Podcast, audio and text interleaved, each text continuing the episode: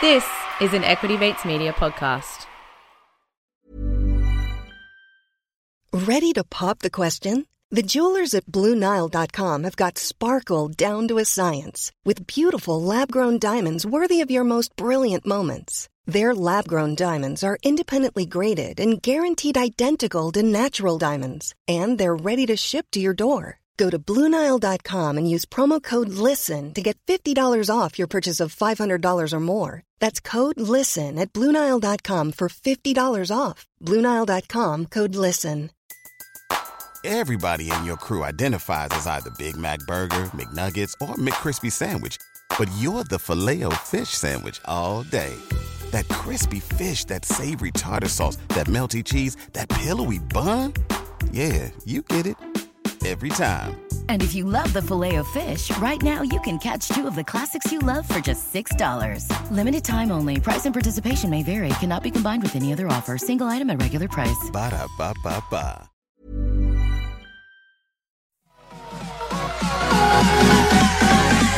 Equity Mind. I will say this about investing. Everything you do learn is cumulative. What I learned at 20 is useful. Equity. Welcome to another episode of Equity Mates, a podcast that follows our journey of investing. Whether you're an absolute beginner or approaching Warren Buffett status, our aim is to break down your barriers from beginning to dividend. My name is Bryce, and as always, I'm joined by my equity buddy Ren. How are you going? I'm very good, Bryce. Very excited for this episode. We are talking about an asset class that I think I believe you've in, uh, had some interest in before. yes. uh, but it's becoming uh, more and more accessible for retail investors. So I'm Yes. excited to get into it. Yes, it is carbon credits, Ren, and we've got an expert in the studio. So we would love to welcome John Caulfield. John, welcome. Thanks very much. Good to be back. So, John is Director for Institutions and Intermediaries at ETF provider VanEck Australia. And before we get into it, just a reminder that we are licensed. However, we are not aware of your personal circumstances. All information on this show is for education and entertainment purposes. Any advice is general advice only. But, John, as uh, Ren said at the top, an asset class that uh, is getting more accessible Yep. which is carbon credits. And VanEck have just launched Australia's first carbon credits ETF. The ASX ticker is XCO2. So, Absolutely. explain it like I'm five. Yeah. What is a carbon credit? Yeah, well, I mean, think of a carbon credit as basically a permission slip to emit. So essentially, you know, there are emissions that, um, you know, come out of industry, aviation, obviously just general power generation. The aim, as we know, with sort of climate awareness, climate change, ESG, is to try and limit global warming and um, reducing emissions is the way to go. So, you know, this is a structure that's been put in place to basically, you know, monitor those emissions. And, you know, certain industries will have a limit of what they can emit over a certain year. And we can get into the sort of mechanics of how these things come into existence and get used. But it's essentially saying to, you know, an energy generator, you now have permission to emit one ton of CO2. And so I take it if I invest in your ETF, I'll have permission to emit more carbon. I mean, look, the ETF itself is basically an exposure to call it an asset class or a commodity, which is the price of carbon. Mm. So, like I say, we can sort of talk about how the ETF and, and what we hold, you know, translates through to the actual credits. But, you know, think of it as you are helping that price discovery process. Yeah. Well, before before we do, let's just talk about carbon credits uh, in general, and then we'll Yeah. get into the investing side of it. So, it's a permission slip to emit. Yep. How does a carbon credit scheme or an, um, an emissions trading scheme actually reduce the total amount of emissions? in terms of changing behavior, and that's what this is all about, you know, we're trying to change the behavior of, of people, but industry as well, to reduce, you know, carbon emissions. And economists generally agree that the best way to do that is to put a price on carbon. And so, you know, carbon credits essentially evolve, will involve the, the regulated markets. So, where there's sort of mandatory caps on emissions and those credits get issued or you need to be bought and sold, traded, you know, reasonably similar to carbon offsets. And the term gets used interchangeably a little bit, but the offsets are, I guess, more relevant to the voluntary market. Um, so, you know, you don't necessarily have to go and do something, but where you book your Qantas ticket and they say, Do you want to offset something? And you tick the box. You're not mandated to do that. Um, so that's just the offset. Someone's going to go and plant a tree, but the credits themselves, like I say, it's you know legislated. Mm, and, yeah. and a lot of the companies that are saying they're going to be net zero by a certain date, they're buying yeah. offsets. Government aren't telling them they have to be net zero, but they're yeah. doing it. Yeah. Well, again, in Australia, you know, we have this voluntary market where you know people are offsetting their actions, um, and like I say, that's best endeavors. It's not the government sort of holding them to account. Whereas in other markets, which are more developed, and I mean, we'll talk a bit more about Europe, which, you know, certainly are the leader in this space, you know, it's written in law. Um, and that's where the credits come into it. And, you know, those will get issued and they need to be used, as you say, by companies to, you know, either hit their targets or pay up if they don't. Let's move to how they are investable as an asset class because yep. uh, that's kind of why we're here today. Mm. You've just explained how they work for companies, allows them to sort of offset their carbon emissions, but yep. how are they actually an investable asset class. Yeah. So, I mean, these credits are issued by governments and regulators. Uh, some of them are given away to companies to help with that transition. Um, others are auctioned by governments. And so, again, companies need to go and bid up and, and pay. And then you do get obviously industries who, you know, you may have a, a rainforest or a carbon capture firm you essentially get those credits that you can put into the market and sell to those that need them. So, you know, there are these exchanges where you can sort of buy and sell. It's not that easy for sort of retail investors to go and buy credits, but it's certainly possible.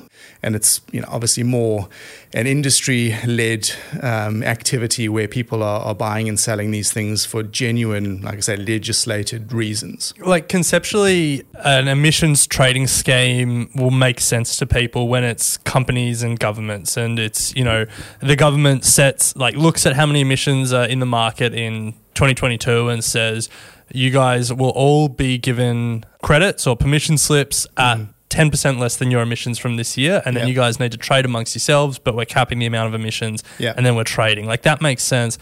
And then all of a sudden you put investors in the mix and they also have the ability to buy mm. credits.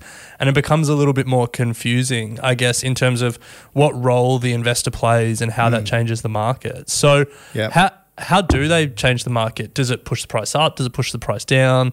Net positive, net negative? I'd be surprised if you said net negative, given you've got an ETF. But yeah, like yeah. How, you throw investor into that picture. How does it change what it, what comes out? I mean, look, you're adding liquidity, and with anything, the more liquidity you have, the better your price discovery is.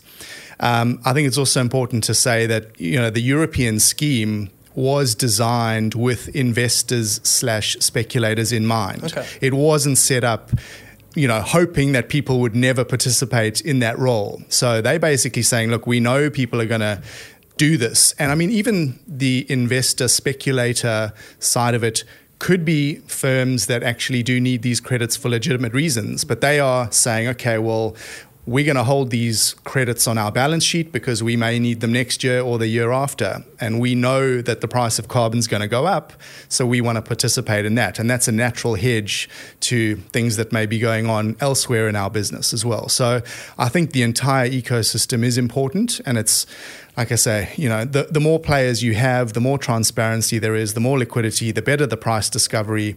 And again, ultimately, you know, we need people to change behavior, and they're only going to do that when the price of carbon is such that they are forced to. With most asset classes, within that, there are good quality assets and then not so good quality ones. Yeah. Is, does that apply to carbon credits? Are there credits that, uh, you know, some investors are really gunning for, mm. and others that you, you don't want to get your hands on as, as much? Yeah, look, there, there is a, a difference, but I think, you know, broadly speaking, the distinction could probably be split along the mandatory and the voluntary right. side of things. So, like I said, where there's voluntary and you sort of say, well, look, I'm going to go out and plant a few trees if you tick the Qantas bucket. Having line of sight to, you know, how big are your trees, how many have you planted, is difficult and those are sort of i guess project specific whereas you know something like the credits what you're really doing is saying well for those credits to be put into the system as tradable sort of securities, for want of a better word. You know, they do need to essentially be stamped by some sort of a oversight regulator. So you have that degree of certainty that what you're buying or, selling is legitimate, and then you know the the price of carbon is ultimately what you're buying or selling there. You're not necessarily saying, ah, I just own a patch of grass which has a few trees on it and, and that's my offset. Yeah. So it's very hard to quantify when it's project specific. Not impossible. And, you know, certainly there's some very good legitimate operators there, but like I say, it's just a bit more opaque. Yeah. Mm. Yeah.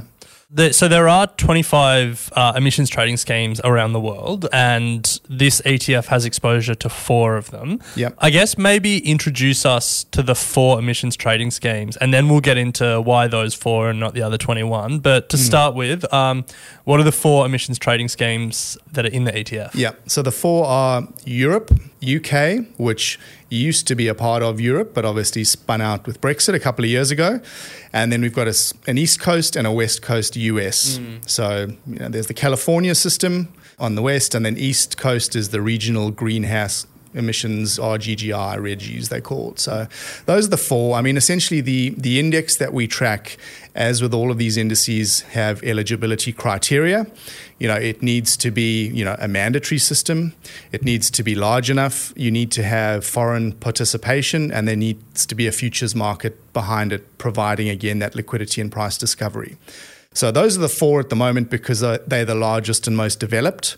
Um, I think as we move forward, like you say, there are others um, that will become eligible, and we'll see you know more of those ETSs included in the index at some point. I didn't realize that uh, the US was split California specific and then, what is it, Northeast USA. Yeah. Interesting. Yeah. So again, I mean, it's I think 12 states on the East Coast, um, and then California actually includes Quebec as well. So Oh, really? Yeah. Um, obviously, you know, Europe is very much, you know, call it government led, federal, if you like, from a US perspective, whereas on the US side, it's all sort of state led as well. So, you know, all of these systems, um, you know, will be set up differently, have different kind of aims, different caps, different targets, um, and will evolve We were going to um, talk about potential risks a little bit later, but I think this one becomes quite relevant now. So, we have a system where the states in the US are taking action on their own, California, notably, uh, well out in front with carbon trading, also electric vehicles and stuff like that. Yeah. And there's always an open question of regulatory change when it mm. comes to an asset class like this, where it's so driven by government policy. Yeah. Let's say, you know, based on the midterms we saw last week, it doesn't look quite likely, but let's say 2024, the Democrats, you know, sweep the House, they get more than 60 senators, and they win the presidency. And the new Democratic president decides we're going to have a national carbon trading scheme. Yeah. How does that like? Is there regulatory risk for these state-based sta- schemes? How does that change? You know, the the asset class or the assets that you've invested in. Yeah, like I said, I think these things all will evolve. They've all been around for a while as well. You know, the East Coast system's been up and running since about 2009. California 2012, I think. So we've already sort of seen, you know, them exist, whether it's Democrats, whether it's Republicans. Again, I mean, you will see different states added to some of those systems potentially. Maybe the two of them get together at some point and say, we're going to, you know, call ourselves something else, and everyone who is part of ours becomes one. Um, again, you know, you wouldn't sort of put anything off the table, but ultimately, you know, the industries that are involved, the emissions targets, the caps, how that's sort of worked out, I think, you know, could be sort of standardized, normalized, whether it's state, whether it's federal, like I say, regardless of government. So, with the mechanics of the ETF, John, is it invested in carbon credits or is it the futures approach? Because I'm in one that's listed over in the States, which I think is the futures approach as well. Yeah. What's the mechanics of it? It is the futures approach. Um, so, like I said, I mean, it's certainly possible to get hold of credits directly, um, but they, you know, don't trade as regularly or as, um, you know, or in enough volume, shall we say, for something like an ETF to hold. So, you know, you need the daily liquidity. The futures are the way to go in terms of a, an investment sort of product. Um, and, you know, correlation wise, you know, it's 0.0999 in terms of futures versus spot, if you like. So the futures market in carbon or the price of carbon actually tracks the, the spot price closer than we see in, in something like oil, for example. We mentioned there are 25 emissions trading schemes. Uh, this ETF really looks at four of them, but there are some other ones around the world. New Zealand is one that's pretty close to home. Yep. Is that going to be included in the index in the future, do you think? Oh, look, it's certainly on the radar. Um, that question has come up quite a bit in our conversations with clients. Like I say, it is a mandatory system. Um, it's just not quite large enough at the moment and doesn't have the futures market. So I think in terms of market size, um, you know, we understand it's about half the size of California. Yeah. Well, maybe so, if Australia got their act together and we had an oceanic absolutely uh, ETS. Yeah. There we go. So, uh, I mean, nothing's outside of the realms of possibility. We've obviously got our voluntary market here. And again, I mean, that's a question that comes up a lot, as is China. Um, mm. You know, mm. China has the mandatory system. It has been around for a while. Um, it is quite an aggressive sort of target in terms of their caps, um, but there's no foreign participation at the moment. So again, they fall a little bit short in terms of that index eligibility. So my thesis when I got into this was that there weren't enough credits to meet supply. Mm-hmm. Sort of has played out. There's been a few ups and downs over the, the last year or so. I think yep. It's also had exposure primarily to Europe and, and whatnot. Is there a point that that might tip in the opposite direction? We've we're seeing COP27 at the moment yeah. and and a lot going on in this space. So w- what does the future hold for this if someone's kind of sitting at home thinking that the future of carbon credits is just going to get cheaper and cheaper? Yeah. Um, you're right. I mean, look, these systems have been around for a while. There've been some ups and downs, as with all of these initial designs we do expect them to evolve, and they have evolved. Um, and the supply demand dynamic is certainly something that's been tweaked. And I mean, I'll talk to sort of the European experience, mm. given it makes up around half of the index or the ETF, and like I say, is the most developed both in terms of trading volume. Supply, we also think, is going to be the biggest driver of the asset class. And I think it was 2019 or so, you know, they brought in a mechanism to say, okay, well, how many credits are there outstanding you know, on balance sheets or, you know, in circulation. And if that number exceeds a certain number, and again, I'm not going to sort of go into the weeds of, of what the tons are, but 833 is the magic number. And we've got about, you know, 1,500 in circulation at the moment. So they say, well, because we're above that 833, all of those new credits we were going to issue via auction next year, we're going to reduce that by 25%.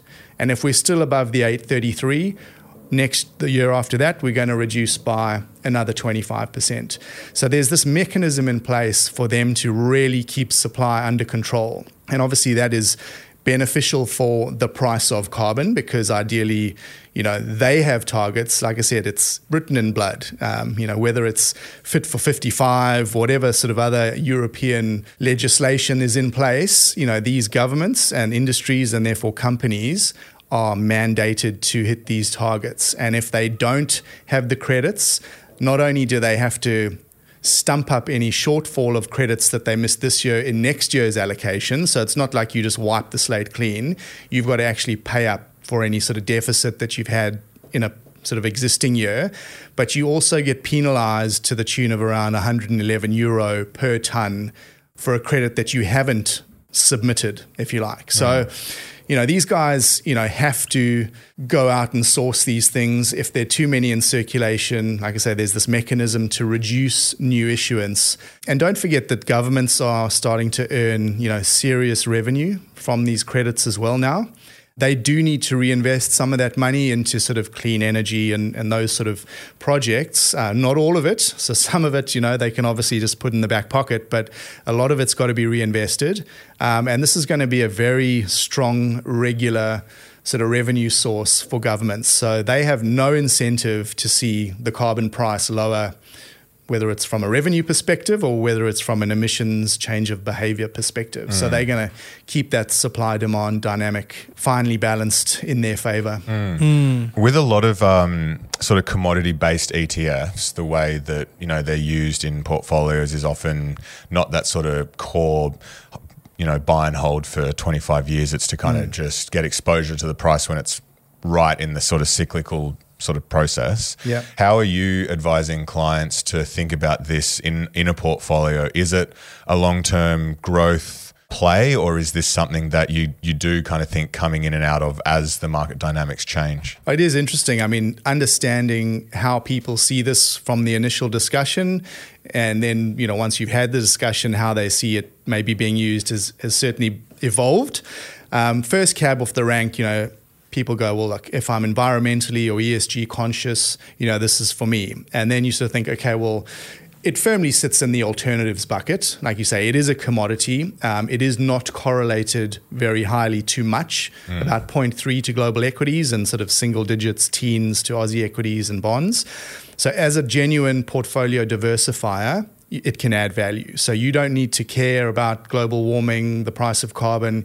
You just want something that's going to behave differently. And given the year we've had, when everything's down and everything's kind of correlated to one, you know, carbon credits have been up.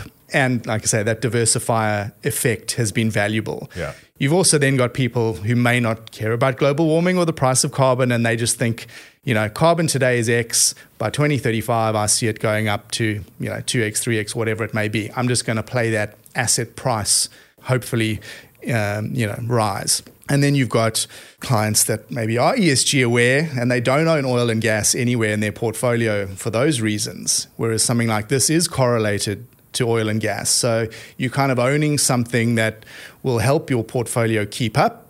You know, like I say, over the course of this year, where you know people who've been underweight energy have been hurt, you know, this is a way of sort of negating that risk. And then again, you've got others who say, okay, well, look, I just own equities. Some of those equities going forward are going to really be hurt by an increasing price of carbon and whether that's utilities, whether that's industrials, you know, whether that's transport companies or all the way down the food chain, supply chain, um, you know, this is a way for me to hedge that risk of an increasing price in carbon. So I think the way it can be used um, and the duration of its sort of use in a portfolio can honestly be, you know, quite variable. You mentioned there that governments have an incentive to make sure that the supply of credits isn't so high that the price falls. And we saw in Europe in the mid 2010s, I think the European system crashed in like mm. 2013 and the price was pretty low for a while and it's come back since. But there is an argument that governments also have an incentive to not keep the price too high mm. because they don't want to cripple industries. They want to create enough incentive to transition without handicapping them against other countries that maybe aren't charging as much or don't have a system at all. Yeah. So really, it should trade within a range you would expect. Is that is that a fair assessment? Yeah, look, I, I think so. Um, again, you know, there's no single price on carbon, which again also complicates things. And again, to go back to the European example, I mean, I spoke about that 833 number where you start seeing supply reduced. There's a, a floor, if you like, of 400. So if the credits in circulation drop below that, they will issue an extra 100 odd tons of credits into the market the next year. So you're right. In terms of that supply, there will be a band. In terms of, you know, the price of carbon and the index we track and the ETF, you know, you've obviously got Europe as half of the weight, so their influence is large. You know, what happens in the UK, you know, the price of carbon in California is $13. The price of carbon in Europe's 88 euro. So wow. again, you've got you know okay. disparity there, and like you say, if New Zealand comes in, what's the price? How much does the price go up? Mm. So again, you're sort of buying the price of carbon, but it's not a singular price. And even if Europe is possibly closer to equilibrium than some of the others, as more become eligible for index inclusion or ETF inclusion, they may then have this kind of runway to kind of yeah. replicate what the European market has done over the last couple of years. And I mean, yeah. even with Europe, you read a lot of sort of analyst forecasts and even sort of Bank of England, Bloomberg, UN, all targets are somewhere around the 100, 125, 150 dollar mark. So even Europe potentially has a reasonable yeah. amount of upside there. 10x for California. 10x yeah. for California. I, I exactly. Guess, and I guess that makes sense because there would be a group of companies that are at 88 euros can wear the cost and so there's an incentive to keep ratcheting that up slowly mm. and slowly and slowly to get more companies to feel that pinch i guess yeah. and yeah that makes sense yeah i mean yeah. you're right politically they can't let it escape too mm. much um, because things will just grind to a halt. But I mean, even on the 88 number, like I said, if you can't source enough credits this year and you then get penalized to the tune of 111, yeah. you know, your opportunity cost it's cheaper for you to go and pay 200 than to actually still have to buy the credit and pay the fine. Oh, so the, the So- 111 euro fine is on top of having to go and source Absolutely. a credit. Oh, yeah. So right, if you okay, miss yeah, yeah, if yeah. you miss your targets for this year, and I think it's an April Jeez, kind of calendar the year. Europeans don't mess around, do They they? don't. They don't. So yeah, I mean, they, they not only say you've, you still owe us the credits, but you pay the penalty as well. That- It feels like there's like uh, I don't know who would have the money to do this. I don't know what the total market cap of European carbon credits is, but it feels like there's an opportunity for like a BlackRock or someone to just corner the market and just put sit them on their balance sheet and just make companies come hat in hand to them. Yeah, I mean, look, like I said, I think you know regulators hopefully will adjust supply and demand based on that, but you know, I think industry, th- those that you know can see the risk of a higher carbon price on their own business, and it's obviously not necessarily on the investment side or asset management, but you know, like I said, they are buying these things and they are putting them on their balance sheets. So they could be cornering the market themselves. True, Um, you know, it doesn't need sort of outside, like I say, investment folk to be thinking like that. Um, you know, they may just say, look, we're going to need these things in future and, you know, we're going to buy them whilst they're cheap because we kind of can see this supply deficit coming or we can see the price going up for various reasons as well. Is there a world where, like, because some of the world's major oil companies are in Europe, like Total in France and BP, mm. and you know, like, do they just hop on a plane and move across to the states? I mean, look, there's again the risk of sort of offshoring some of these emissions, but again, the talk within Europe, you know, you're almost going to have tariffs, if you like, to say, okay, well, your supply chain is based, you know, somewhere offshore. You're a really bad emitter. You're now importing these goods. You know, your carbon footprint on those goods is X. You're going to have to pay a tariff because you're importing emissions to Europe. Yeah, that's the carbon border adjustment tax. Absolutely. Yeah, yeah. Yeah. So, you know, it might work for a little while. Maybe you'll have these They'll carbon find a way. havens They'll somewhere around They'll the world. Well, it feels like Australia is that at the moment. yeah, exactly. So, I mean, look, you know, people will try and get cute and, and work mm. around it, but ultimately, the man on the street is demanding change. You know, politicians are being held to account.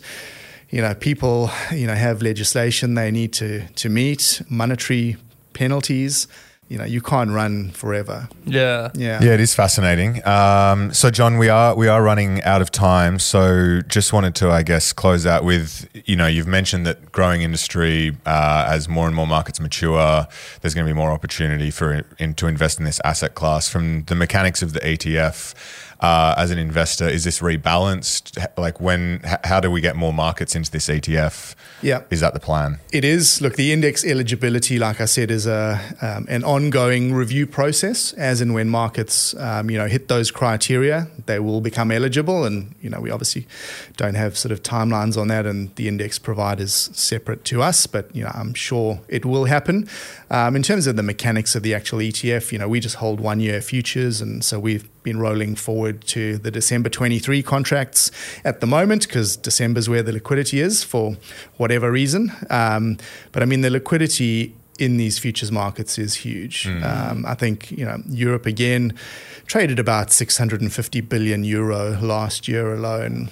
Um, that's obviously much larger than some of the others, but again, I mean, they're a great little case study to sort of see, you know, the design of the system. What could other, you know, regions do? And again, just to sort of look at the UK, I mean, that almost replicates what's been done in Europe because they were part of that. So when they spin out, you know, it's kind of okay. Well, let's take our learnings and recommendations, and we set that up for the UK, and and off we go. So again, I think we'll see a lot more systems in place. We'll potentially see, you know, voluntary turn to sort of mandatory as well. You know, where there's demand, there will be futures markets, and those markets will become eligible to the index and the ETF, and I'm sure we'll see some growth there. Well, John, uh, that does bring us to the end of the episode. The ETF uh, ticker for those listening uh, along that are interested in getting exposure to carbon credits is XCO2, Yep. listed on the ASX, Australia's first. Absolutely. Yes. Yeah. So uh, check it out. A reminder, though, that uh, we are not aware of your personal circumstances, and all of this information is for education and entertainment purposes. Any advice is general advice only.